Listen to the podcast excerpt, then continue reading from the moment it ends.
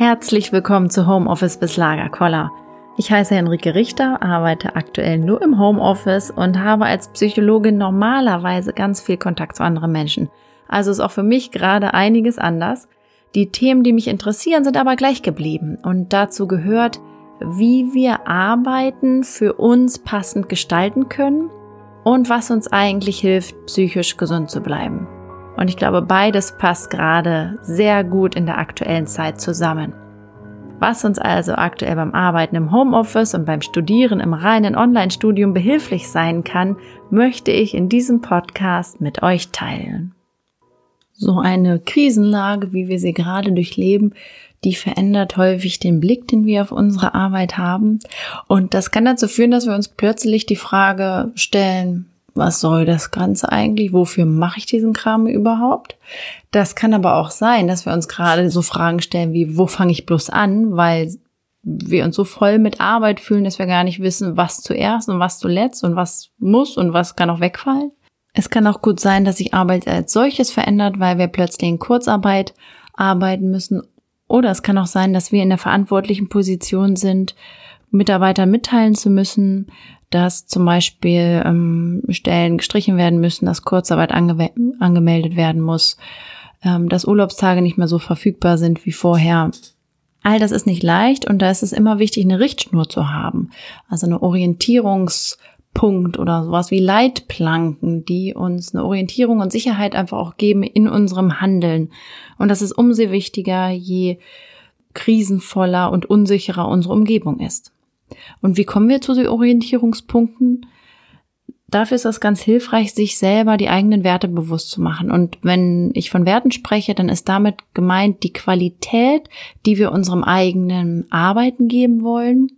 Und das eingebettet in die Vorstellung davon, welche Qualität wir unserem eigenen Leben geben wollen.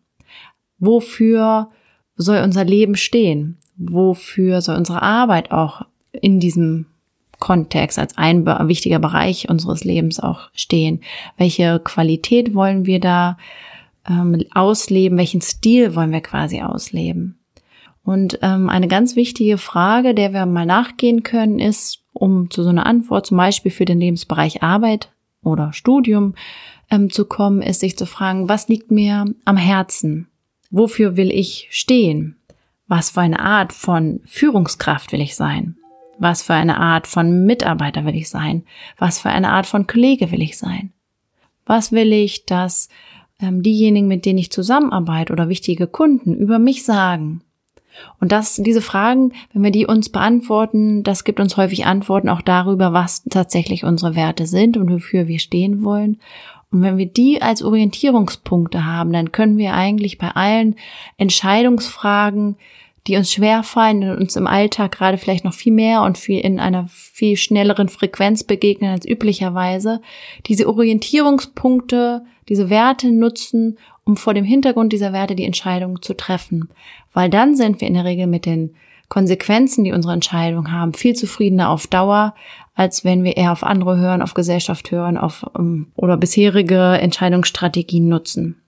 Und ähm, das betrifft jegliche kleine Handlung und jegliches Ausführen auch unserer Arbeit. Welchen Aufgaben widmen wir uns zuerst? Welche lassen wir eher sein? Wie kommunizieren wir? Welchen Weg wählen wir? Welchen Stil wählen wir? Welches Mittel wählen wir?